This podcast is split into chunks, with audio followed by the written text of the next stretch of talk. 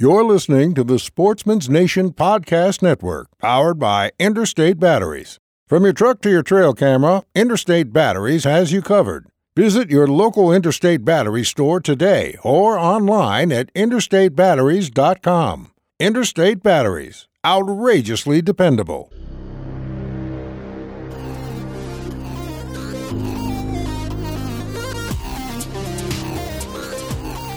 Welcome to the Transition Wild Podcast, the home for those looking for expertise and inspiration on all things Western big game hunting. I'm your host, Adam Parr, and you're listening to episode number 21, where we talk with Clint Stout on his 2017 Alaska moose hunt. Hello, how's everyone doing? Hope you're having a great day. Thanks again for tuning in to the Transition Wild podcast on the Sportsman's Nation Podcast Network. I have been kind of just prepping for elk season. It's getting getting down to the wire now. We're only about uh, about a month out, so it's it's close. I've been shooting my bow a lot more. Everything's tuned, dialed. Just kind of working on my yardages, uh, practicing those longer distances, and and just putting a lot of reps through the bow. So that feels good. Um, doing some scouting stuff, getting getting prepped on that end. Been checking trail cameras.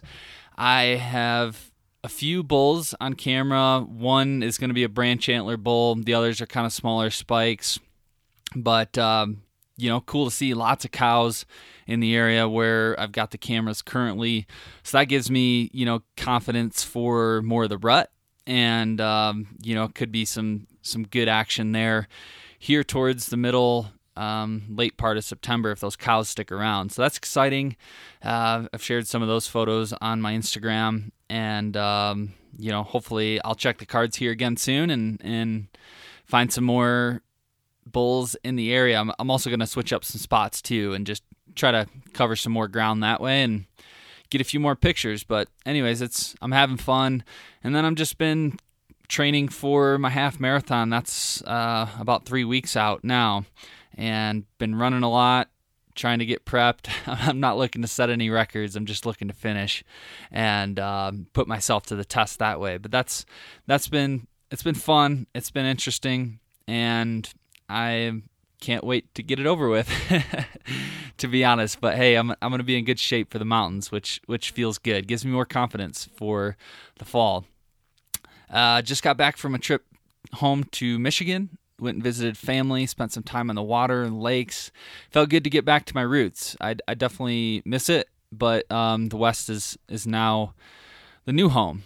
But uh, always good to get back and spend some time on the lakes. There's nothing like northern Michigan when uh, when summertime rolls around. Kid Rock said it best.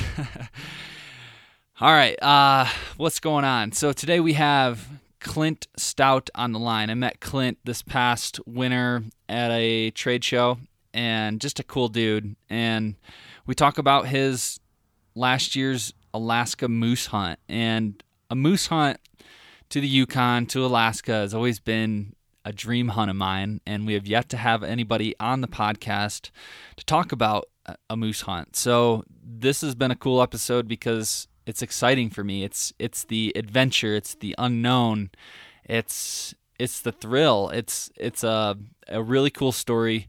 Clint knows knows this stuff. Um, really successful hunter, and they were able to have success on this hunt.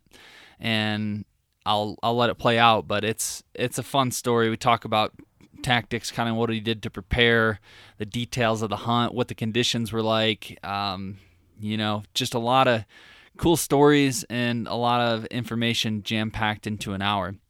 So hope you guys enjoy that. If you like what you're hearing, definitely go to sportsmansnation.com. You can subscribe that way. You can subscribe via iTunes, Stitcher, Google Play, all that stuff. And if if you, if you like the episodes, leave us a good review. Leave us that five star re- review. That'd be much much appreciated.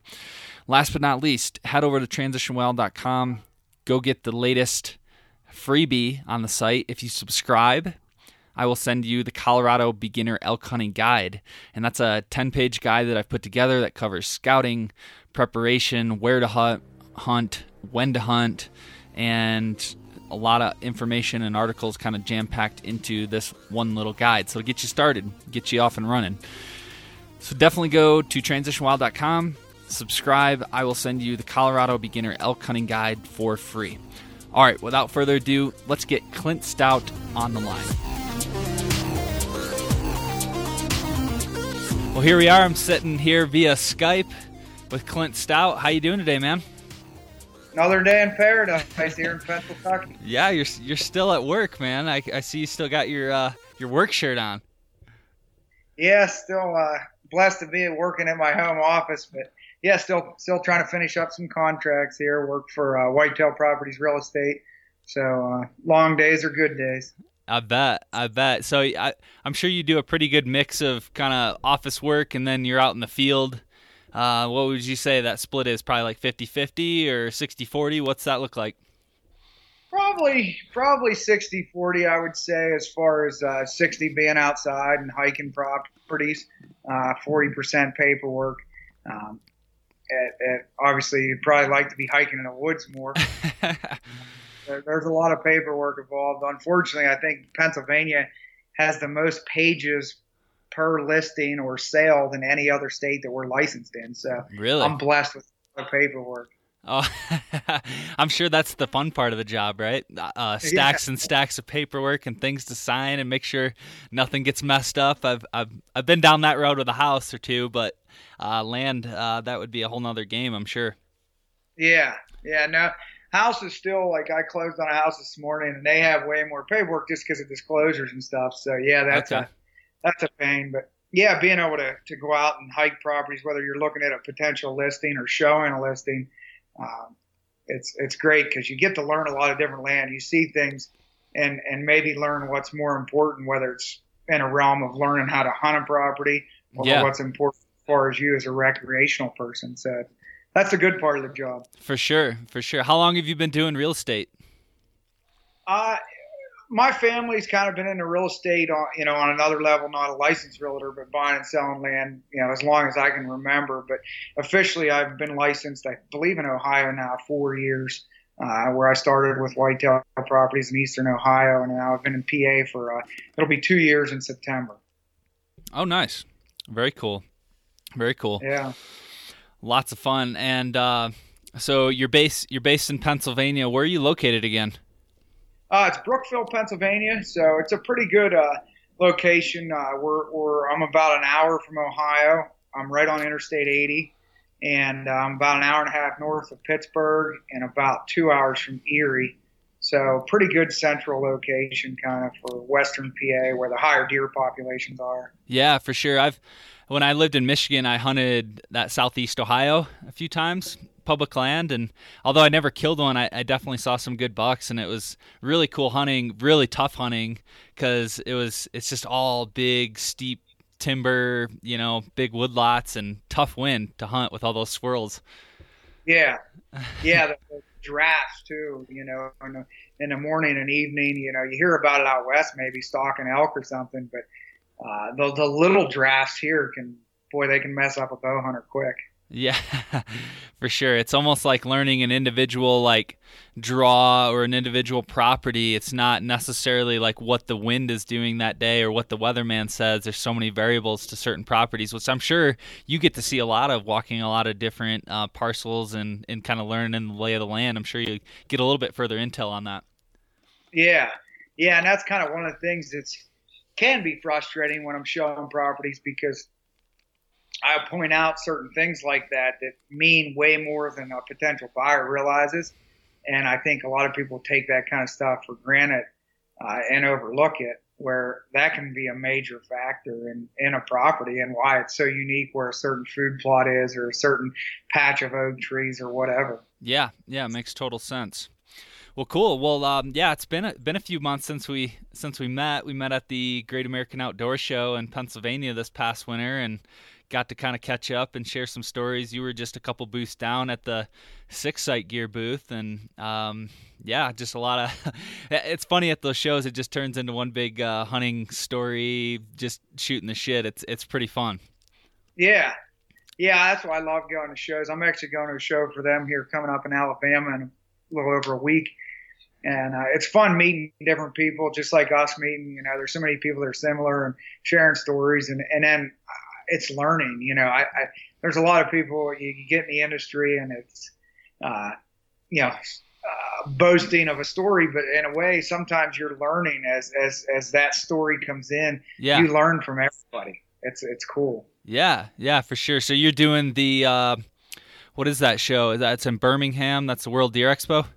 Yeah. Yep. Cool. Yeah, Yep. QuietKat's exhibiting. I'm not going to that show. I wish, not wish, but um, I, I'm gonna hold the fort down here in Colorado and, and let let some other guys go out and do that one. So I, I won't see you there, but um, QuietKat will be there. So if you go see those guys, tell them I said hi. Yeah, definitely. Yeah, I'll, I'll definitely swing by. Steven will probably be riding his around. or something maybe. yeah, yeah, that was one thing I remember about the the show. Steven couldn't get off that bike, and by the end of the week, he just was like, "Oh, I'm buying this thing," and took it home to Texas. yeah, I helped wrap it up, and uh, so he can get it on the plane. I was the one helping wrap it up. So yeah. yeah.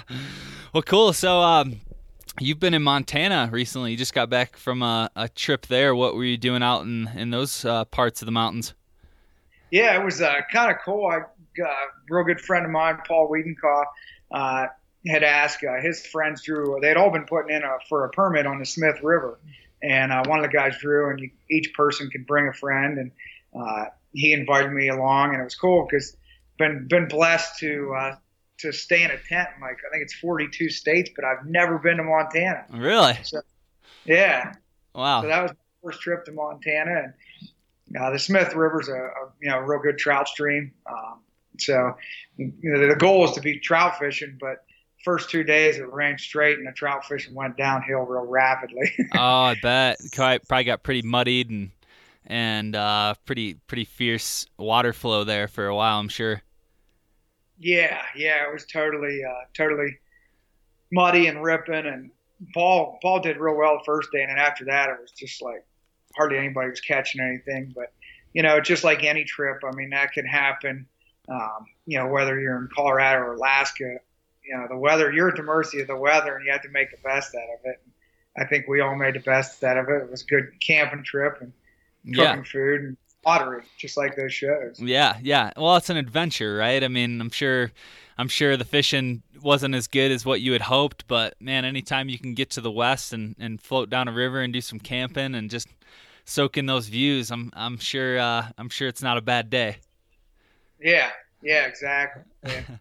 I just, you know, I like change. You know, I'm stuck stuck here probably forever. I, you know, feel like this is my home place for good, but I definitely have to visit other places and get that. There's nothing like the smell of the Douglas fir and and, Yeah. and the wind blowing. Uh, Yeah, gotta- yeah, get out and see it.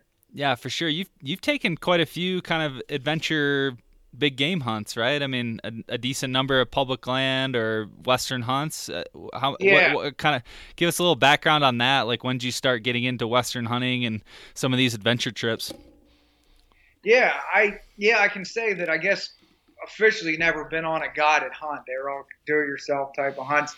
Now in northern Canada, I did go on a caribou hunt where there's a, a guide that's there at the camp, but he doesn't actually go out and hunt with you. So that would be the closest to a guide trip. But um, I guess got into it. I, I, the first time I remember my dad came home. I think I was three, and I can still remember it um, he came home from Quebec. His boss had asked him to go on a trip, and he had a caribou head and he had a big salmon. And I mean, it clicked then. My mom still laughs, and they, because I would be carrying sticks around saying they were caribou antlers, but I guess that started it. Uh, I just you know had to be hunting all over from that point on, and uh, was blessed to uh, go to college to wrestle at the University of Wyoming, and that kind of started my Western drive. Uh, went out there to wrestle. Didn't finish there. Uh, had some disagreements with the coach and went somewhere else. But I got to be there for two years and got the Western mountain hunting bug at that point. Then. Yeah, yeah, I bet. And and did you grow up in Pennsylvania? And is that kind of where you cut your teeth? Yeah, yeah. I'm from Pennsylvania, and obviously, you know, most know Pennsylvania has a huge hunting tradition. We had one point we had like 1.2 million hunters the first rifle season. Uh, so, and you know that, Yeah. know, from where. Yeah, Michigan and Pennsylvania are always like one and two battling it out for most uh, most hunters, and I think most uh, four points taken per year, right? yeah, yeah. I think we are the, the- definitely the top two states for that. So, that was just kind of something I grew up with, and and uh, you know went to, went to Wyoming and got into mountain hunting. Did a lot of uh, uh, mule deer hunting, stock, spotting stock along the uh, canyons uh, near uh, the Seminoe Reservoir, and uh, that was a total different experience than even hunting out where I hunt now in Colorado, just because it's different terrain, and they all have their own uh, learning curve to how you're going to hunt there. Yeah, yeah, that's really cool. So did you, did you um, grow up with hunting in the family? Like, was it your dad that kind of got you into it? Was your grandpa, uncle? What did that look like? Yeah, it was my dad. My mom's side, nobody even hunts. Um, my dad definitely was the one that got me into it. Uh, you know, he had trapped and hunted all his life, and and uh, you know was was the drive for it. And you know, definitely he was a big spot and stock guy. I think that was one thing compared to a lot of PA hunting tradition. Um, he wasn't a tree stand guy, and he was a spot and stock, and so that kind of definitely maybe led in my path of of hunting big game and and eventually uh, being an assistant guide in Alaska uh, when I was younger, just because of that spot and stock hunting style. Got it. Yeah, that's so cool. I, yeah, when I lived in Michigan, I never really kind of uh, expressed interest in spot and stock just because you're hunting smaller properties and it's just really not set up for it. Um, you can do a certain extent, but most of the time you're so concerned about the pressure and, and just keeping it low that you never do it. But when I moved to Colorado or started taking my western trips or hunting Kansas, that really cut my teeth to to kind of go after them on foot and and roll the dice, I guess. Uh, you, you you always have tons of land, um, public land. You screw something up, you go on to the next one. So that's pretty cool.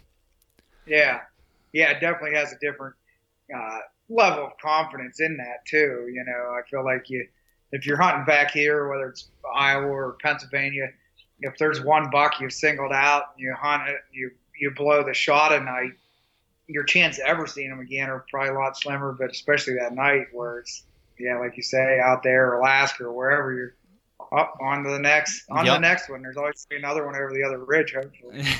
yeah. Hopefully, hopefully. Um, well, that's cool. Thanks for uh, giving us a little bit of background and on what you do and where you grew up and how you got into hunting there. It's always always interesting to hear. But um, you know, really, why I wanted to have you on today is to kind of cover your your moose hunt, which I believe was last. Year. You went on that last year, right? Yeah, last September. Okay. Uh, yeah. 17. Got it. Got it. And um, so I guess, I guess you were talking about it a little bit, but um, did you kind of want to get into or go on your own moose hunt? Because you said you had done some guiding uh, years past in, in Alaska. Yeah.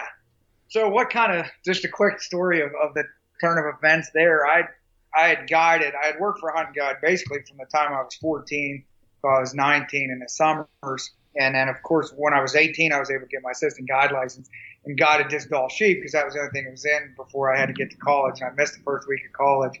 Uh, hey, it's worth uh, it, right? Yeah, it was worth it. So I had had somewhat of a background and still talked to the hunting guide and the concessions that I had dealt with. And uh, Paul, good friend who I went to Montana with, met him working. I used to be with Sitka um, as an ambassador and met him at a show through them.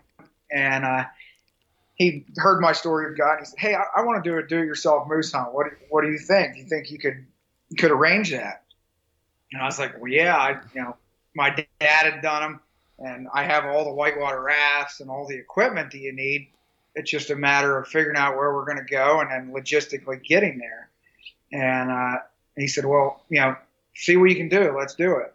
And you know, there it was, whatever. I think it was probably about seven months later. My my best friend and I were getting on a plane to to, to go meet Paul and his best friend to hunt in Alaska. So uh, was able to arrange it. And it was a full do-it-yourself hunt.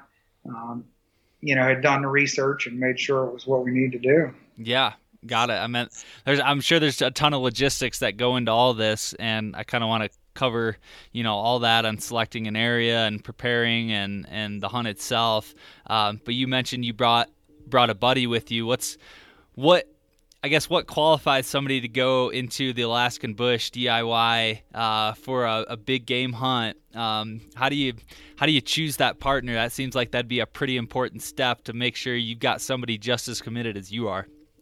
Yeah, yeah, that's definitely a big factor that I would tell anybody when they're, they're getting ready because you know a lot of people want to do a trip like that and then ask about it. You definitely want to have someone uh, that you trust and and that you know um, when you get out there, it's a whole different element. You have to realize uh, that jiving and decisions, it's it's not cut and dry. I've selling real estate and stuff I've done, nothing's ever been real cut and dry. And so if you have people that have, have, have had a normal job that's nine to five and are used to set plans, I would say the biggest thing is when you go out there, make sure that you're both on the same page to where everything isn't cut and dry. Yeah. Things can change real quick and be very important decisions. And it might not be what you anticipate. And so you want to have someone that you know isn't going to necessarily be fighting with you about those kind of decisions yeah, yeah. You want to make sure you're both on the on the same page there and kind of know, I guess, that know what you're getting into. Now, had he been to Alaska before, or was this going to be his first trip? So Paul, Paul had been to Alaska. He was a fishing guide up there on and off over the years. Um, but my my best friend Justin had never been to Alaska. He had actually moved to Wyoming and lived out there and hunted with me out there a little bit but uh, had never been to Alaska, so it was definitely going to be his first time uh, to be up there and do that kind of thing. But yeah, as a whole, and kind of back to that core, whether it was not even a hunting relation, uh, you know, I'd floated with him on some very serious whitewater, and you build that trust level. And it's kind of my uncle was a Navy SEAL, and he always brings up the SEAL relationship that they have full trust. We all know that now because there's so many movies about it, but you have to have full trust in that person when you're out there and trust the decision that they make and vice versa. Yeah. Well, that's a that's a whole different level as I guess you get that a little bit when you're hunting elk, but Alaska or, or some place where you're dealing with grizzlies and uh, dangerous conditions, potentially flipping a raft, uh, getting lost, uh, no help, I guess, to a certain extent. I mean, that's a whole nother element that most people don't experience or haven't experienced before. So I can see why the emphasis would be very high on on making sure you have the right uh, people and I guess the right gear as well. yeah, yeah, definitely, and that goes into the planning thing. You know, um, to when you start planning, you know, the first thing is you've got to get a flight out to where you're going to go, regardless of the method of hunting you're going to use. Uh, we obviously did a, a, raft trip, so it was a float hunt. Uh, a lot of people fly in. You can fly into just a lake and hunt around a lake for a week, um, or just fly in the mountains and hike like you do for elk. But you, you have to have confidence and do your research and know that your pilot's a good pilot and they're going to get you where you need to be. And that's probably the, the first thing, you know, when you go to pick an area, uh, it's very neat up there. The, the wildlife officers are also the, the police, and they'll give you way more information than I think a lot of our Eastern people are aware of. Mm. Uh, they'll help you and give you information about the species and the biologists. You can call them, and they'll tell you where they've been seeing them and and so you can get a lot of information. And I would encourage everybody to reach out uh, to to the the agencies to see where are the best areas and and you know what's safe to get to and so on. Yeah, yeah. So is that what? Did you just kind of start with a blank slate and just strictly go off of what? uh, information you were gathering from these officers, or was it kind of like I knew I kind of wanted to check out this area based on what you had experienced or been to before, or maybe referrals, and then kind of fine tuned from there, or um, which kind of route did you go? Just blank slate and learn, and and then choose. Yeah, so that was that was one thing when I when I had worked up there, I had worked at a moose camp up near uh, Tanana, and so I picked an area where I knew that there was a ton of moose. Yeah. Uh, and I started researching on it, and no pilots would fly into there because the guy I'd worked for, unfortunately, there had passed away. Someone else had a concession, and they didn't want anybody landing there. And so mm. it was an interesting experience. It went from an area where I thought I knew, I knew there were big bulls, to basically we couldn't get a flight into there. And so I had to totally readjust what I thought I was going to do.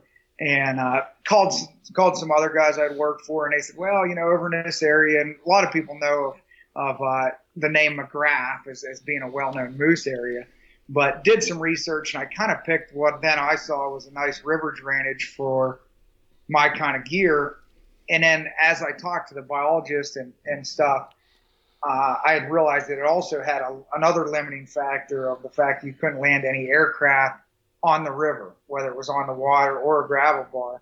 And so to me, being probably from PA, anywhere you can get as far from people and as harder to hunt makes it better hunting because you don't have yeah. all the competition and pressure.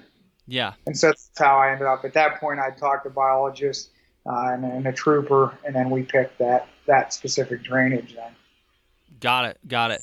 Now, what did the tags and kind of application process look like as far as you know actually getting the tags? Did you have a couple points built up, or was this a you know no point unit? How does that work up there?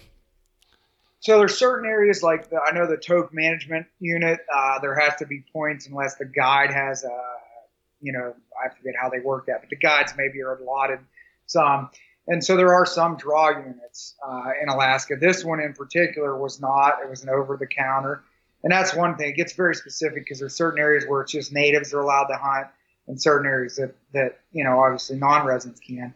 But there's a lot of areas out there that you can get a tag over the counter. Um, and we, you know, we flew in Anchorage. You just go into the, the uh, conservation office and we bought the tags. And I think they were roughly around $800 for just a moose tag. And then you had another maybe like $200 fee for, you know, the general tag or whatever. Got it. So you're looking at around a thousand dollars maybe. Yeah. Yeah, that makes sense. But it was relatively easy process to kind of navigate that and, you know, get yeah. everything you needed. Yep and on the Alaska, uh, you know, I can't now think of what it is, but it's the DNR or the wildlife fishing page. game, yeah. Fishing game, yeah. If we get on there, it's very, very again compared to maybe what I'm used to in the east. It's very in depth. You can make your own maps. It's to me, it was very easy to decipher what units were you were allowed or not allowed in, and detailed maps for people that know your backcountry type of hunting. And so I was able to do that ahead of time, tell everybody what we were going to need. And then when you fly in, whether you're going to Fairbanks or Anchorage, uh, those are basically your two options flying in.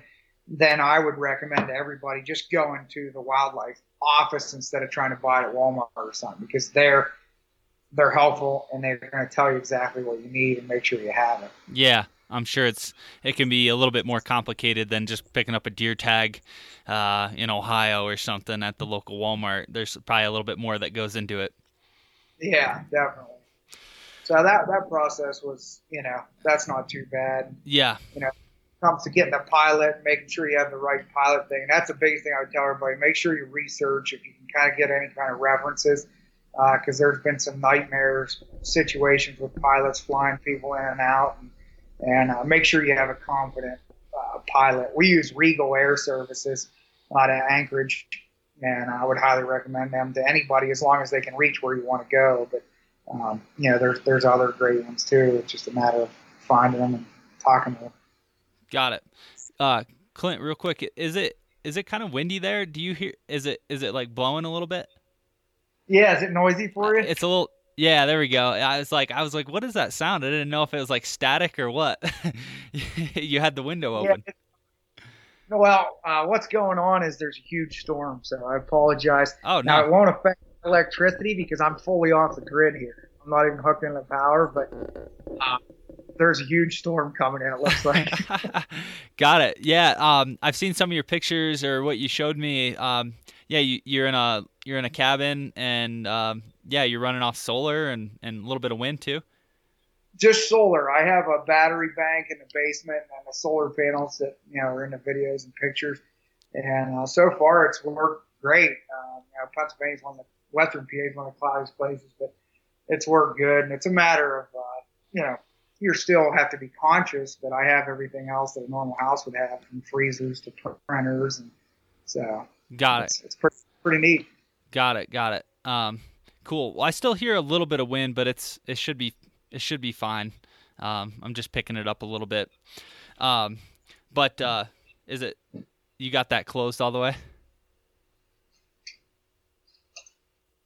Yeah, how's that? Does that sound better? yeah, there there we go. I what's weird is I didn't hear it before. The fan was running the whole time, but it might have been just the way the the storm blowing in that the fan was louder Yeah. You know, Can you hear it now or no? Is it good? A, li- a little bit, but um, I think I think it's it'll be fine. It'll it should be good. Okay.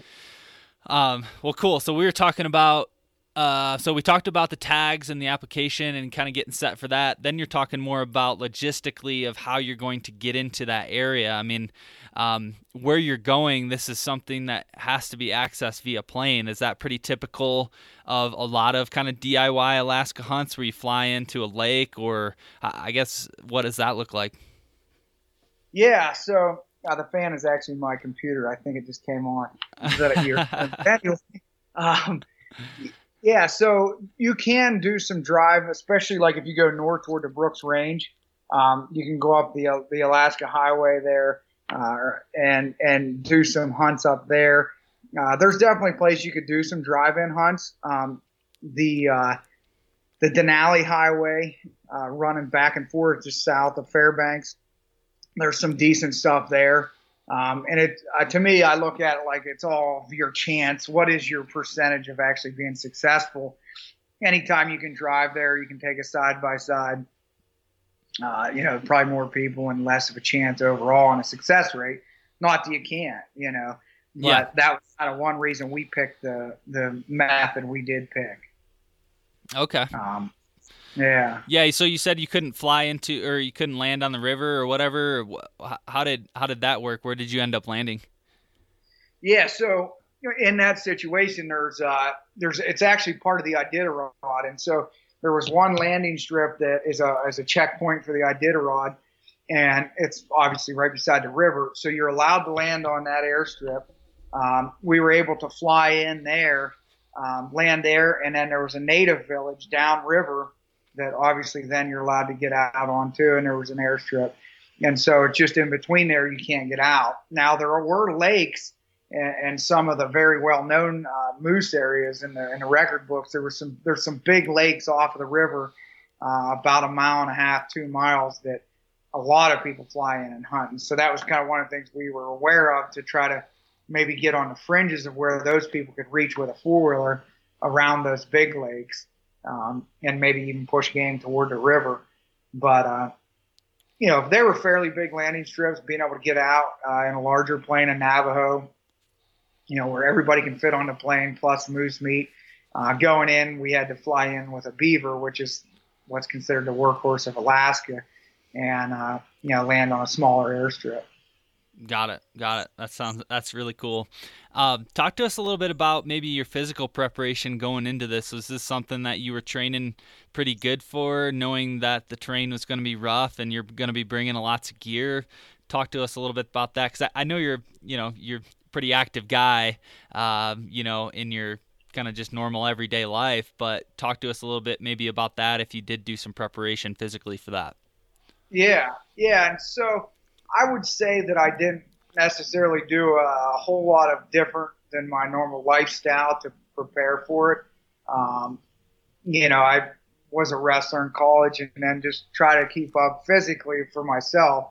Um, and I kind of always have gone through stages since college where I go downhill almost in hunting season because I don't have time to work out. Yeah. And so summer I ramp back up, and so I would say it just naturally works out good that in September I'm probably in some of the best shape throughout the year that I would be in. But that is something that's very important, and you know whether it was hauling caribou out or sheep, even I you know packed many adult sheep out in Alaska. Um, you know, packed elk out in Colorado. In every situation, like we talked about, different. So I'm not going to say that it's you can categorize it as one thing, but packing moose out the distance that we did was definitely the most physical demanding packing hunting that I've ever done. Um, and so you definitely, I would say, if you're going to do a hunt where you're going to be shooting moose, possibly not right beside a good transportation, whether it's a four wheeler or a boat on a lake, um, you definitely want to be in good physical shape and, and have you know, when you're training, have that ability, just like you see nowadays, of carrying a heavy pack. Um, and, and, not just, I think a lot of people, when you get into working out now, um, it, you can work out, you can run, you can lift heavy weights, but that's not training on unstable ground. And, and moose habitat uh, is some of the most swampy, unstable ground. It's, in my opinion, way worse than even sheep shale, uh, just because it just it's wet and it's moving and it sucks the energy out of you more than anything that I've experienced. And so I would say definitely need to train in, in that kind of habitat. You know, go to a swamp if you can find it and, and walk on maybe a plowed field where there's all these bumps and stuff and, uh, you know, train in a different way than just going to a gym and jogging or doing lunges. Yeah, yeah, that makes total sense. Makes total sense. And you and this is this is an archery hunt, right? So September. Um, talk to us a little bit about your gear selection as far as like maybe your pack, your clothing, uh, boots, um, all that. What you're bringing in, maybe that you normally wouldn't for a traditional maybe elk hunt or whatever. Talk to us a little bit about that preparation and what gear you're bringing into this uh, fly-in hunt. Yeah, yeah, so it it uh, it was it was either you could use a rifle or a bow. Uh, me and my best friend chose to both bring bows and one rifle. Um, the other two gentlemen had two rifles, um, so it was kind of either or. And uh, I would recommend anybody probably doing the same thing if they have the ability. Um, now, I I ended up shooting mine with a bow, and, and Justin shot his with a rifle. Um, and so it was kind of a good experience doing both. And uh, you know, as far as gear, you've you've got a raft, um, and it would be the same thing even if you're landing in a lake. I feel like where you you aren't packing maybe as light as if you're doing a multi-day, moving every night type of trip in in in Colorado or in the Rockies, uh, or even sheep hunting. But you still have to pack light just because of the logistics of getting out there and these, these small planes and it all obviously is all cost related. If you want to have three planes come in, you can take a lot of stuff, but if if you don't want to pay that much, you don't. Um, we didn't have any coolers or anything, so we we were probably on the more extreme side uh, of, of packing last year. We we ate all freeze dried mountain house food. Um, you know, we tried to pack as light as we did, and we actually learned that uh, we're going to take less stuff probably this year uh, for that exact reason. Um, but lot, a lot of lightweight gear, the same similar stuff you would use for elk hunting. You know, we used uh, the Seek Outside backpacks and teepee tents, as well as some six site uh, day packs, and uh, we're cutting cutting weight on gear that way. Um, you know, everything was really lightweight except for the fact that you have this waterproofing element, and so we had all of our gear in big waterproof bags, which aren't the lightest kind of bags then yeah. overall. Yeah, that's yeah, that seems that seems pretty wild. That's, I mean, it's it's a lot of lot of preparation, a lot of kind of homework. Um, and what what does the plane ride? What does that kind of run? Is there kind of a ballpark of what you get into as far as cost? Is it per person? Is it per trips in? Um, tell us a little bit about that.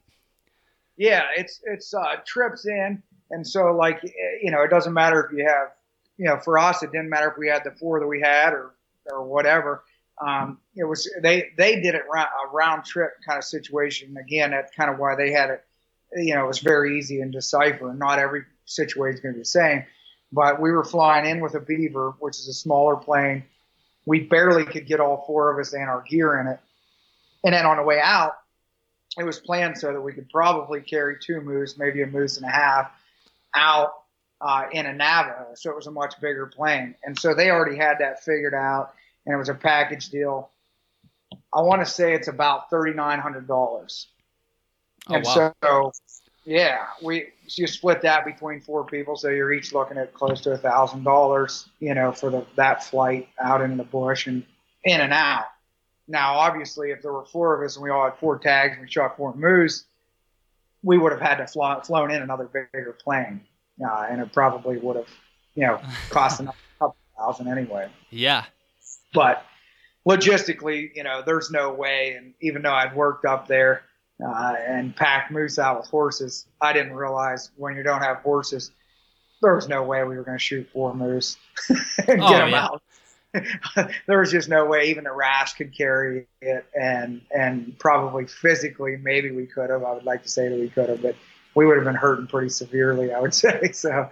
Um, you know that's something too that you always have to plan you know, I think having four guys on a trip like that's essential. Um, four plus guys, but you also have to be realistic, and everybody going has to be realistic. That was a situation that came up this year with some people that were maybe going to come. Is that if if there's two or let's say three moves down, you're going to have to leave, and it's hard for somebody to swallow that tag and bite that off. So you have yeah. to be aware of that. Yeah, that's uh, that's interesting because usually it's it's just like you know you're hunting uh, on a whitetail hunt or western hunt. You just you're there till the time runs out, right? Or you, what you've allotted for as far as the time you've taken off. That would be that would be pretty tough to say. Oh shit, you know we're into them, but we we just can't take anything else out. That's that's got to be pretty wild. Yeah, and that's what we had some guys, you know, and, and can totally understand that didn't decide not to join us this year just because of that. And that was exactly what they said. Well, holy heck, I can't imagine being, you know, on on a hunt and it just not running out of time or whatever, and then eating a tag. But to know that you have time left and being like, hey, we got to leave. And I give the guys credit last year. I mean, uh, you know, those two, we all four bought tags, and uh, we were only three days into the hunt, and they had to, to say, well, this is it. We're, we're going to have to eat our tag and, and quit, even though we thought we were going to be out there for maybe 12 days. So wow. I give credit, and that's something you, I think everybody needs to be aware of that before they go. Otherwise, then you do have uh, bad relationships. Oh yeah, yeah. Well, I'd imagine if you maybe do a, a hunt where you can get in a little easier, uh, might not be the same experience, but then you might not have that same uh, consequence on or same kind of you know uh, what you're getting into as far as maybe someone not tagging out because of those certain restrictions. So that yeah. would be something to consider as well. Yeah, definitely. If you have, you know, a place where you can land planes, which a lot, a lot of the time you do, and that's why you know not people don't go on that river. Uh, but if you can land a plane on the on the gravel bar and pack out a moose, then you can definitely keep hunting. Yeah, because uh, it's not a matter of spoiling meat or anything. Um, eh, but it could still, I feel like you could still get into the fact of physically, you know, can everybody continue to be hunting too in the same sense? Um, yeah. So it's a, it's a dual sword. Yeah, for sure.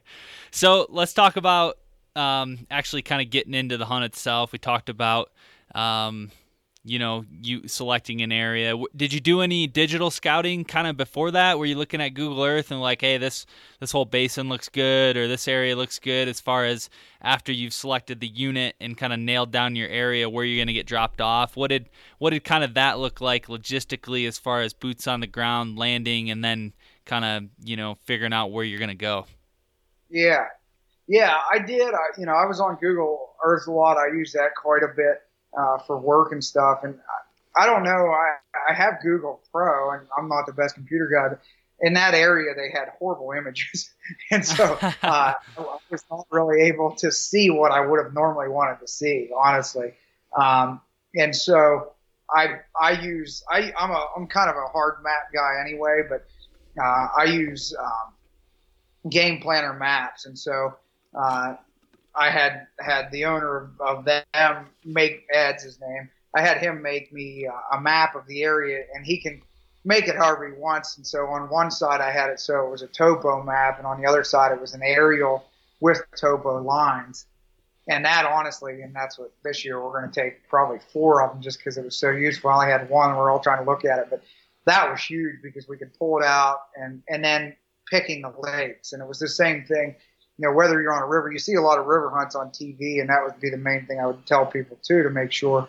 Um, the moose aren't necessarily always along the river, and especially if it's that kind of river where it's faster. And you know, you drive a jet boat up and down, they're covering a huge amount of territory on these guided hunts on a river. If you're doing a float hunt, you can't necessarily cover that much distance, and that's why these hunts then became more physical because we were hiking anywhere. Most actually, both moose were just a little over a mile from the river. We were finding these lakes, and we I kind of had that vision. So the first day we went to a lake, but afterwards we realized we definitely had to get get to a lake. And so, um, you know, knowing to hike in and picking out on those maps where these little lakes were, uh, that was huge to be able to figure out where we wanted to hunt in. Yeah, yeah. So So part of that, so you get dropped off. You're um, you kind of know these areas. You got your maps. You're thinking the lakes could be a good spot. Um, so you kind of load up all your gear, get all that set, inflate the rafts, and then you're just off and going until you kind of hit a spot, and then you hike out and maybe hunt for a day or so, and then you're kind of back down the river. How did that work? Yeah, so we pumped everything up and we floated down. Um, and and so we would pick a spot. Okay, it looks like on a map we can pull out here, and then we got a quarter mile to. We figured we didn't want to shoot a moose over a mile and a half from the river, no matter what. uh, and so we we picked the a water body, and you know naturally that's where moose feed. I mean, their main food source is going to be that aquatic life, especially that early in the year. And so you know, whether it's a beaver dam, uh, a stream coming in that might have beaver dams or little lakes, um, that's where you kind of want to go to. And that's why you hear of so many hunts and there's so many available where you can do a do it yourself hunt where you just fly into a lake. I mean, that's a very successful way to hunt. This river was a, a faster river. We were actually flowing out of the Alaska range. And so it didn't have that slow moving vegetation that, that a lot of the rivers you see on TV have and so that's why the moose weren't necessarily on the river as much. Mm. Um, so we would get to these spots, and and that was a hard part. Picking a campground you can get out real quick, and uh, you know safely get off of the rafts. But we would pull over and set up a base camp, and then go hunt from there. Like I said, about you know you'd hike a mile, and and another thing in general for moose, um, I'd you know been fortunate enough to know from working up there, they anywhere where there's a burn that's regrown is a great area for moose. And so we keyed on, I knew there were big burns in this area 10 years ago. We keyed on the burn areas right away, um, just it. to where we camp and hike into. Got it. So is that where they're feeding a lot? Is that where they're they're bedding? Um, kind of all the above. What's what's the draw for the burn area? Just more cover, um, food, water, shelters. That kind of the whole concept. Yeah, kind of in general. There's there's a lot more feed. You know, just like out west with elk, you've got a fresher grass coming up, more grass. Um, you you have a lot more alders and stuff. That's more of their winter habitat. Young fresh alders. Anytime there's a burn in Alaska, you burn off. Usually the alders come up right, right away. Um, so that's kind of one of the big factors. Uh, and then two, just like out west, you know, you always hear elk getting in big timber. If you can't see the moose, you can't get them either. So, yeah. uh, you know, it's kind of our, you know, my technique of hunting. You can sit and call and hope there's one. Again, you see that a lot of times on TV, going down a river and they call and one shows up at the riverbank.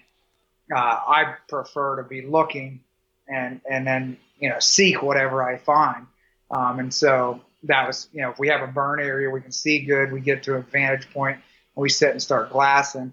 You know, then we have the ability to stalk whatever we see. Yeah, so is that how is that how your day would typically start out? You you know float down and then uh, you get off and kind of hike into one of these burn areas or close to a lake, and then you're just glassing, and then and then go from there. What what did that dynamic look like? Yeah, that's what we would we would do. We'd hike in and you know pick out a lake, sneak into it. If you could get a van a higher vantage point, we would get to there and glass. Um, the lake I shot my moose in didn't have as many advantage points, and so it was more of like they could just show up. And we got we got to the lake, we saw a cow and a calf, and there was just one little bluff that rose about 15 feet. And I was like, well, let's let's just get on that. So we sat on that, um, and and the moose came out feeding into the lake. So that was maybe a little bit more like the traditional way, um, where my friend Justin's it was in a more of what I would have thought was an ideal place. Now we were we were obviously splitting in two groups of two, and we were had multiple lakes. And we could get on hills that were 100, 200 feet higher, and glass huge areas. I mean, we could see three miles, and of course there were canyons in between, but we could see multiple lakes and be glassing huge areas, which is what I really like and feel comfortable doing because you have a much better chance to see game, obviously. Um, yeah. And it, it's kind of two different types of hunting, really, that we did all in one trip. Yeah, that's that's pretty cool because um, yeah, you you get a different get get a different feel and and get to experience some of those different areas. Um, so you said you're there in September. September is that is that the rut then for them? They were starting, and I guess you know just kind of like you hear out west, maybe uh, every, everything seems like it's getting warmer, and so ruts are pushing further back, and so on. Um, they were definitely starting, but they probably weren't peaking. Um, we're actually going to go about three days later. Not that that's a huge difference, but the three three days different this year. But mine had followed a cow into the lake and was feeding with her, and clearly wanted to stick with her. Um, Justin's, uh, we had watched bed down, hiked the whole way to where it was, and couldn't find it. And I think it actually just heard us breaking sticks, and they're such a dominant dominant animal. It stood up and was like ready to fight whatever was near it and I made a couple, you know, growls or grunts or whatever you want to call them that a moose does with my mouth. And he came at us just like you see on TV with his head swaying and making the whole noise and, and doing the whole show. So he was clearly getting into the rut stage at that point, obviously. Got it. So, got it. That's cool. Either. Yeah. Again, you've kind of you kind of experienced both both aspects of maybe one a little bit in rut and the other one, you know, maybe more just a generic spot and stalk where you kind of located it and and move in. That's that's pretty cool. Yeah, yeah. So yeah, and it was. Oh, go ahead. Go ahead. I was just gonna say it was one of those things where you know you have two different situations. Mine, you know, regardless of whether we picked the lake and and got on the right bluff, you know, it was it was a, a true blessing where he came out because you know, we all know we're sitting at, you're sitting at a lake that's maybe 10 acres and, you know, one can come out completely on the opposite side or wherever. And it just happened to be lucky for me that he had come out right on a trail that we were on. So I knew what kind of terrain I was going to have to sneak through. And so that was kind of one of the biggest differences. I, you know, to sit here and say that I didn't get lucky, I'd be crazy. I mean, he came out in the right spot to where I knew the exact trail I needed to take. I mean, it was almost more like a whitetail hunt because I just knew exactly where I needed to be, and it, was a matter of getting there in time. And so that, you know, mine was a more cliche. It worked out. I snuck in. I think he was probably only about 17 yards, maybe a little less, and uh, you know, shot him right at the edge of the water. Unfortunately, he ran out in the water and then back and died right at the edge. Um, Whoa. yeah. Well, two more steps, he would have been out of the water, and it would have been the greatest thing ever. But he didn't. So he died right on the edge, and and and so that was you know that was a, a learning thing, cutting something up in the water or half in the water. Uh, definitely extremely challenging, and then becomes an issue with keeping the meat uh, from spoiling. Yeah, yeah. What um, what were the temperatures like while you were there? Were they, you know, cold, uh, you know, twenties, thirties? Or are they more like 40s in the morning and then warm up to 60, 70 during the day? Tell us a little bit about that. Yeah, and that's kind of what that was the main reason we wanted to go a little later too. Other than you know the rut, that's great if it's going on more, but um, the the temperature was really warm, and uh, it was. I, I would guess that it was in the, the low 70s a couple of the times, and the, the, the day that Justin had shot his, it was. Um, and so we only had one night of frost, and I think it was the night before he shot his. We had, and it had to have been just barely frosted. So the temperatures were really warm. Overall, we had sun, so never want to complain about that. That you're dry and high, uh, but it definitely uh, definitely was a little warmer than what you maybe want to be. But you never know when you're up there. And, and for example, my dad, when I, when we got the idea to do it, he said, "I'm going to do it again." My dad, two brothers, and then my dad's best friend planned to do it yourself float hunt, and we're about 250 miles from us to the northwest at the same time. And they had rain six days straight and like temperatures in the upper 30s. So they experienced, you know, weather wise, an extremely miserable hunt, a testing hunt. The pilot couldn't even land on the gravel bars. Um, and so two different spectrums at the same time in the same state. And that, you know, that's something everybody has to be aware of. It can go either way quick. Yeah, that's wild. I, I remember listening to some of the MeatEater podcasts where they hunt on Afognak Island or do some of their Alaskan hunts, and they just talk about very low visibility. The fog rolls in and may stay there for two, three days. It's rainy, wet, miserable, windy, um, and tough country. So I, I, I can imagine the mental preparedness that that you would have to get your mindset into or aware of that that could happen and uh, you know you just got to grind it out. That's that's pretty crazy stuff. yeah, yeah. You got to make the best of it, and you got to you know realize that going in, and you know maybe that's why you go back again. But that you never know. I mean, I, I remember the one time sheep hunters I had, it was like that. It snowed like a foot. It was August 9th or 10th. It snowed a foot, and uh, couldn't even. I mean, you couldn't even shoot five feet in front of you if we were in the mountains. But um, you know, these guys are having a heart attack, thinking they're done. You know, they're not going to get the hunt. Two days later, it's clear as a bell, and they both shot sheep. So you you never know, and you can't. I guess you can't let yourself get too down when you have a bad time because the good times can come too. Yeah, yeah, for sure.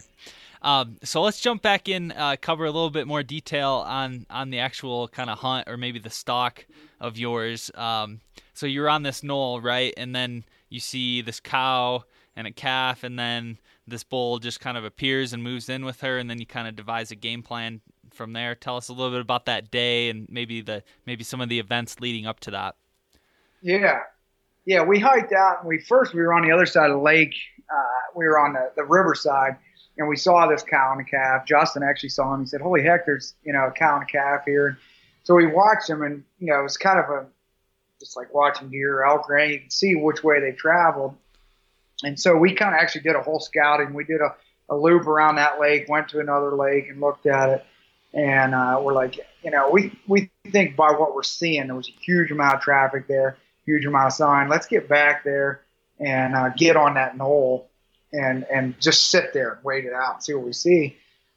And uh, and we were only there maybe a half an hour. I'm going to say maybe an hour and uh, the bull appeared from the direction we came from, and we could just tell that they were traveling there. And again, I mean, you know, it was luck that he came where he was, but there was some theory behind why we picked that. The the downfall was he was basically downwind, and I think the wind was just missing him by the time the shot took place, and that was what was kind of interesting. I mean, it had to have been really close. I was very nervous at any time, and I told Justin when I went on the stalk, I had about a maybe 150 yard stalk, so it wasn't even that far. Uh, but I said, hey, if it looks like it's going to run for any reason, he had the 300 Magnum. I said, you take. I'm not taking a chance, and you know the wind was just so horrible for the stalk. Um, but I kind of think the, the, the being in a swamp and the, the the game trails for moose, obviously it's just like a horse trail. They're super deep, and being along a lake, it was so deep that I actually was able to get in it. I took my rain gear off that I'd had on just because it was colder, um, and and crawled down the ditch. And it was deep enough that I was almost in the soil a good portion of the time. And so I think that might have had something to do with my wind not really traveling as far as it, it would have. Mm. And so I, I crawled through this ditch, and and again, it just was having to be locked that right where he was, there were some little spruce trees in between the ditch and the water and I was able to crawl to them then, uh, get behind a spruce tree, and, and, basically just be right where I needed to be. Um, and it seemed like it was two hours to me, but I was sitting there behind a spruce tree and being that close to that big of an animal. Uh, he was just a little bit quartered to me, and so I kept waiting and waiting, and, and I kept thinking he's going to shoot this thing at any time, just thinking I'm not getting there. But I, I I waited quite a while, and he finally had turned to, to give me, you know, a good, better shot. And uh, and so I, I shot him. I, I, had a compound that I'd shot him with, and uh, I'm not even sure what kind of broad I was using, but it it didn't pass through him. It went in part way. He took about five steps out into the lake, and I thought, oh, Justin's definitely going to shoot him now. And uh, all of a sudden, it's like on TV. I mean, it just out of his nose. It was just like a, a sprout of blood. And so Justin said, I knew at that point, yeah, there was no sense of shooting. And uh, he instantly turned around, ran back in, and died. So I mean, it was a quick, quick death. I mean, it was five steps out, cough, and then back in, and he was done. And uh, so it was pretty cool because he got to witness the whole thing. And uh, you know, it was a quick, clean kill, good shot, and and uh, ended up pretty well. Wow, that's that's really cool. Um, so, talk to us a little bit about the the pack out. You said he's he's laying in water, and you're having to actually skin him and quarter him right there in the standing water. Was it kind of floating? Were you able to kind of move him a little bit to to work with him, or tell us tell us how all that went down? Yeah, no. Unfortunately, we tried to put ropes on him and pull him uh, and stuff, and we couldn't budge him.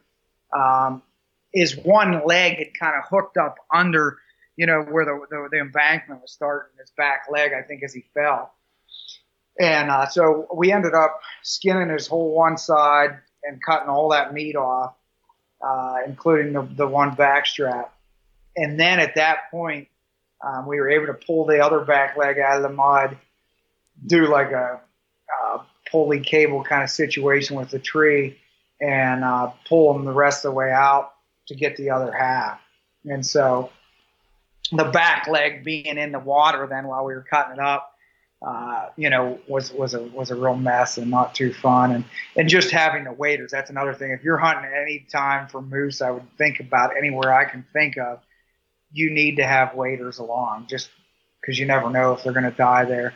Um, have waders along, and so we're sitting in full waders up to our knees in mud and cutting up a moose. And you know, for a deer or something that's that quick, that's not that big of a deal. But it was physically draining because you know you're cutting huge chunks of meat, like 20 pound chunks of meat, one after another, and then trying to get them up to the bank and, and moving through that mud. I mean, it's just it's like constantly having a whole weight hanging on you. And so that made it a whole lot more physical uh, than even, you know, an elk or anything. I mean, it just was a total different element. So getting it there, um, of course, then we're getting later in the day. So we packed out half of it right then. Um, we did two trips with four people um, that evening and then called it. And so we got the whole half out but didn't get the head out. So you have more still there.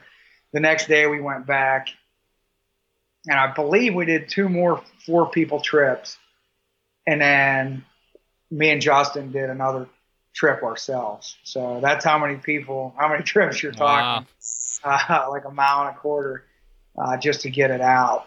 And so that's where you know of course, it depends on how you cut everything up, but you know that's where it varied so much different than elk or caribou that I'd done in the past.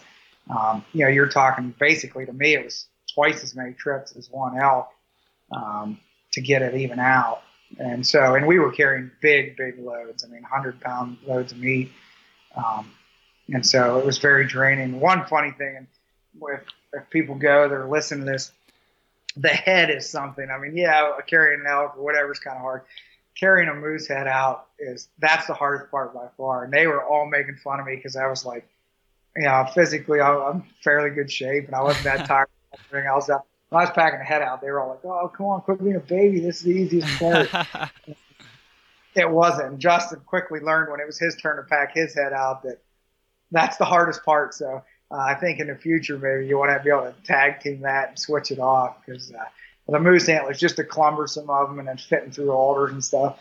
It's very very draining. Yeah, that that would be pretty tough, I would imagine. And you mentioned a little bit earlier, but there's really no bottom to where you're walking. It's it's like almost like you're walking on like a waterbed or something, right? Where you're you're you're losing your momentum, and there's a lot of uh, inefficiency with every step um, I would imagine that's that's pretty taxing on your body and just wears you out super quick. Yeah, yeah, and there you know there's some areas that aren't, there's some uh, that that are wetter, and so yeah, you have that. And one of the harder things I think could turn into an ugly situation on a hunt like that quick is there's also um, I should know the exact name for them, but the, in these like semi-wet areas or coming out of the wetter areas, uh, mostly where the water builds up in the winter, there's these clumps of grass and there can be holes that are almost a foot and a half deep that you almost can't see. And these clumps of grass constantly move. And so it's an instant way to twist your ankles. And it's also a way to figure out if your boots are the right boots or not. Because if not, they are blister causing things. And so those have become probably the most hard thing about the moose terrain uh, is those constantly moving or you're falling in a hole or whatever. And you get in a field of them that can be a quarter mile long, and it's you're looking at the end like, holy heck, I'm never going to make it. I bet. Um, so so you get all this meat back to camp. Did uh, in in the I guess the whole hunt and what you're dealing with out there in the backcountry. Did you have any close calls with? Did you run into any grizzlies, any wolves, uh, anybody hurt themselves? Um, talk a little bit about the kind of danger factor that maybe you got into on this hunt, if if there was any. Yeah, no, it was we were pretty safe overall. I mean, um, as far as uh, during the, the, the time of the hunt, um, you know, you're you're working with knives and heavy meat. And tired, you're fatigued. Just like working out, the more fatigued you get, more chance of getting hurt. And so we were very lucky in that none of that happened. Um, didn't have any bear issues, even though we had to leave both moose uh, not totally packed out overnight. Had no bear issues then, uh, but on our way out, we had a very interesting uh, bear situation. Um, we were floating along. Justin kept saying he wanted to see a bear. Paul and the other guys had seen one, but uh, and we were floating along, and uh, all of a sudden, I think it was Paul yelled, "Hey, there's a grizzly!"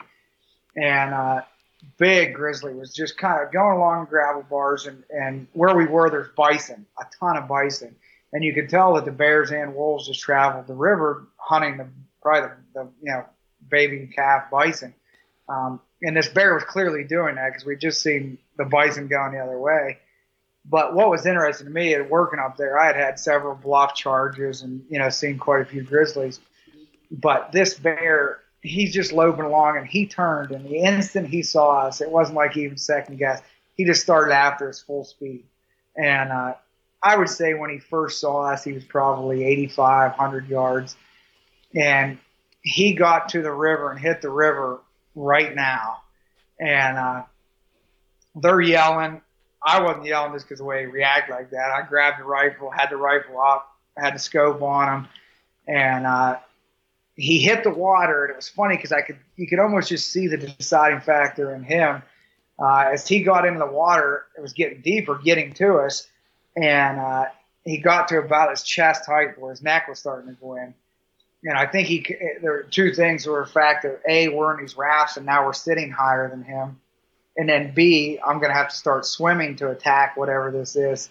And so he he reevaluated the situation. He stood up, and uh, I had to I had to cross it right on. And when bears, you know, I think you know everybody that's listening has seen a bear on TV or in person. If, if they're going to come forward, they fall forward. And when they're standing on their hind hind legs, and if they're going to go the other way, they do kind of a, an interesting twist. And I was like, if he comes forward, I'm going to have to, you know, yeah. give him a shot in front of him, and then, you know, or or decide if I can't because he was only about 25 yards, and you might not get a second shot in a bolt. And uh, luckily, he spun and turned the other way, and he went up on a bank and started grunting and growling real loud. And you could tell he probably would have liked to have attacked us, but he knew he had a disadvantage. And uh, so that was quite the experience. Uh, that was definitely a pretty scary one, and, and everybody decided they didn't want to see another grizzly bear again. I, can, I can I can see why. Wow, that's that's pretty wild. That's one of the better. I mean, I haven't heard a lot of grizzly encounters. Just you know, um, you know, listen to the MeatEater podcasts and just hearing stories and TV shows. But um, that's that's pretty legit, man. That's that's close quarters with a big bear that wants to mess you up. That's that's wild. That's cool. Yeah, yeah, he definitely he definitely was not messing around and and just uh, you know was was all about heading right after us. Wow, wow. Um, so that's cool. So you finished that up. You you guys uh, got another moose down or whatever, and and uh, it sounds like you had a successful trip. Did the other guys, uh, or did you say they were the ones that had to kind of pack up early? Is that right? Yeah, they they had to you know call it uh, just because mostly you know at that point we we maybe could have maybe got another moose in our pack draft, but it, it, it could have you know it, it, it probably would have been more dangerous than yeah, and so it also was a factor though of meat spoiling. You know, it was a situation where um, you know my moose, fortunately and unfortunately, I shot it the first day. The weather was so warm and it was wet you know, the first thing you want to do, and I would say to anybody is you want to dry that meat out. You know, you put it in your, your cheesecloth bags or, you know, whatever kind of meat bags you have. You want to keep it as dry as possible. And, uh, it was, it was a hard, hard to do that because of mine being submerged and then, you know, you're moving around muddy water. There was a lot of bacteria on that back leg stuff. And so that was becoming an issue right away. That we had to get it out of there. Um, so we we were only hunting for three days. In Alaska, you can't hunt the same day you fly. So we flew in, we went to a campsite, waited the next day and hunted. You know, I shot mine around noon, I think. Uh, two days later, uh, you know, he shot his two and a half days later, I guess. And so it was a pretty pretty quick hunt, and then it was a matter of just floating out. And the float was was about 85 miles. Wow. And so, yeah, that's a pretty good float, especially when you're not as far in as maybe anticipated. Uh, so we had to we made some you know serious time just floating, getting the heck out at that point. Wow. And you know you want to have a satellite phone in case of emergency, but also in case you need to fly out early. And so we called and said, hey, can we get the plane to come, you know, six days earlier or whatever. um, so we were able to do that, and it you know worked out. Wow, that's really cool. So, and then for this this coming year, you're already planning to go back. Is uh, are you going to hunt that same area? Are you going to mix things up? Is there anything you learned from the first trip that you know you're going to do differently from from what you got coming down the pipe this fall? Yeah, we're gonna, you know, I think overall we're gonna pack a little lighter, uh, not a huge amount, but a little bit lighter. Um, and, and hunt the same, you know, same areas. Probably do similar to, you know, same thing overall. Um, the the the biggest difference I think is that we're gonna you know, not necessarily be trying to move. We kind of know these core legs. We have another one scouted out that we think we could have hit.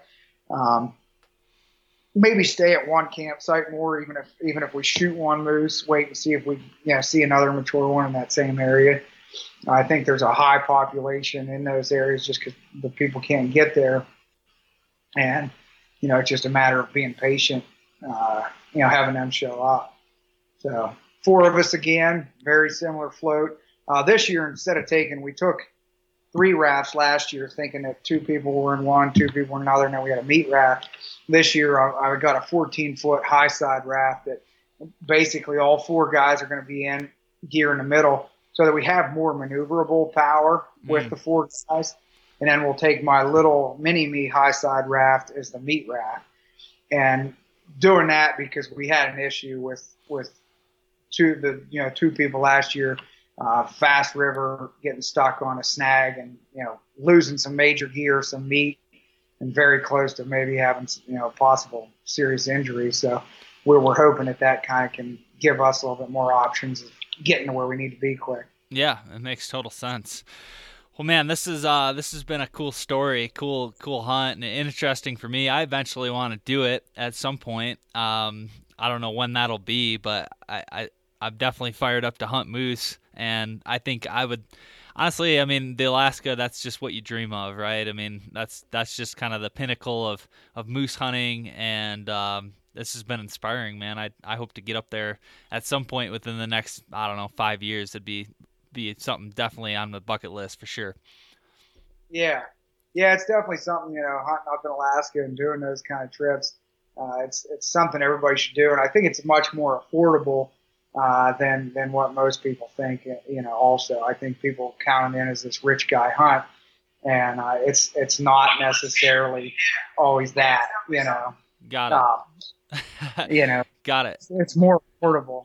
Yeah, yeah. What I mean, if uh, real quick before we jump off, what what do you think? Um, what you had into that hunt, minus you know maybe the, all the gear and stuff, but like are you talking like three, four grand somewhere in that neck of the woods by the time you you pay for the plane and and uh, the tags and and and food and kind of some of that stuff?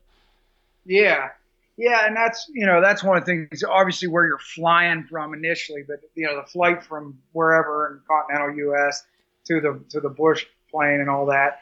Um, basically, uh, you know, I think you'd you'd probably have uh, around four grand into it without shooting a moose.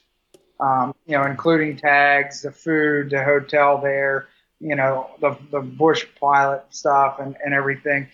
Um, and and if you and, and that would include, I think, even if you, you were gonna rent a raft and you didn't own it, you know, your your price might go up an extra hundred bucks a person, but you're gonna be around that. And to shoot a moose, you know, you're looking at, and again, I'm not counting mounting it, uh, but just doing a European like I did um, I would say you're looking at another twelve to fifteen hundred dollars. So you might be in it for fifty five hundred bucks. Is basically where where wow. I was at.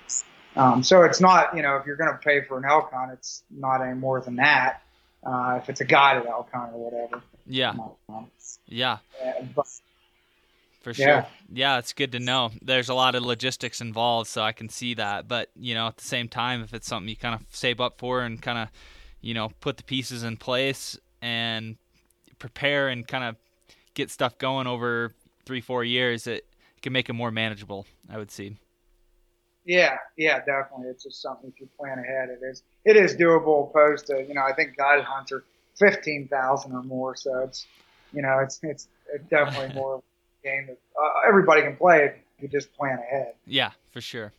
Well, cool, Clint. I appreciate you coming on, man. It's been a great time talking with you. Glad to uh, glad to have you on the show, and you have a great rest of the evening. All right. Yeah, thanks a lot, Adam. I really appreciate you having me on here, and uh, hopefully we cross paths again soon. And there we go, another episode in the books. Hope you guys enjoyed that one. Thanks again to Clint Stout for coming on the podcast. Really interesting dude. Hope you guys enjoyed that. And you're inspired and take that Western hunt, whether it's Alaska or Colorado for elk or Nebraska for mule deer or pronghorn in Wyoming, wherever it is, I hope you go. And I hope you got a lot of that from Clint as well. Uh, life is short. Go for it. Book the hunt buy the gear, make it happen, start planning, and um, you know you, you won't regret it. So that's really cool. I can't wait to eventually do an Alaskan moose hunt of my own at some point. That got me jacked, got me pumped. Very, very cool stuff. So thanks again to Clint. Also, big thanks to Heads Up Decoy, our latest sponsor for the Transition Wild podcast. Definitely go check them out, headsupdecoy.com. All right, that's it. I'm going to wrap this thing up. Hope you guys are staying motivated. You're getting ready for hunting season, staying productive. Thanks again for tuning in, and we'll talk to you soon.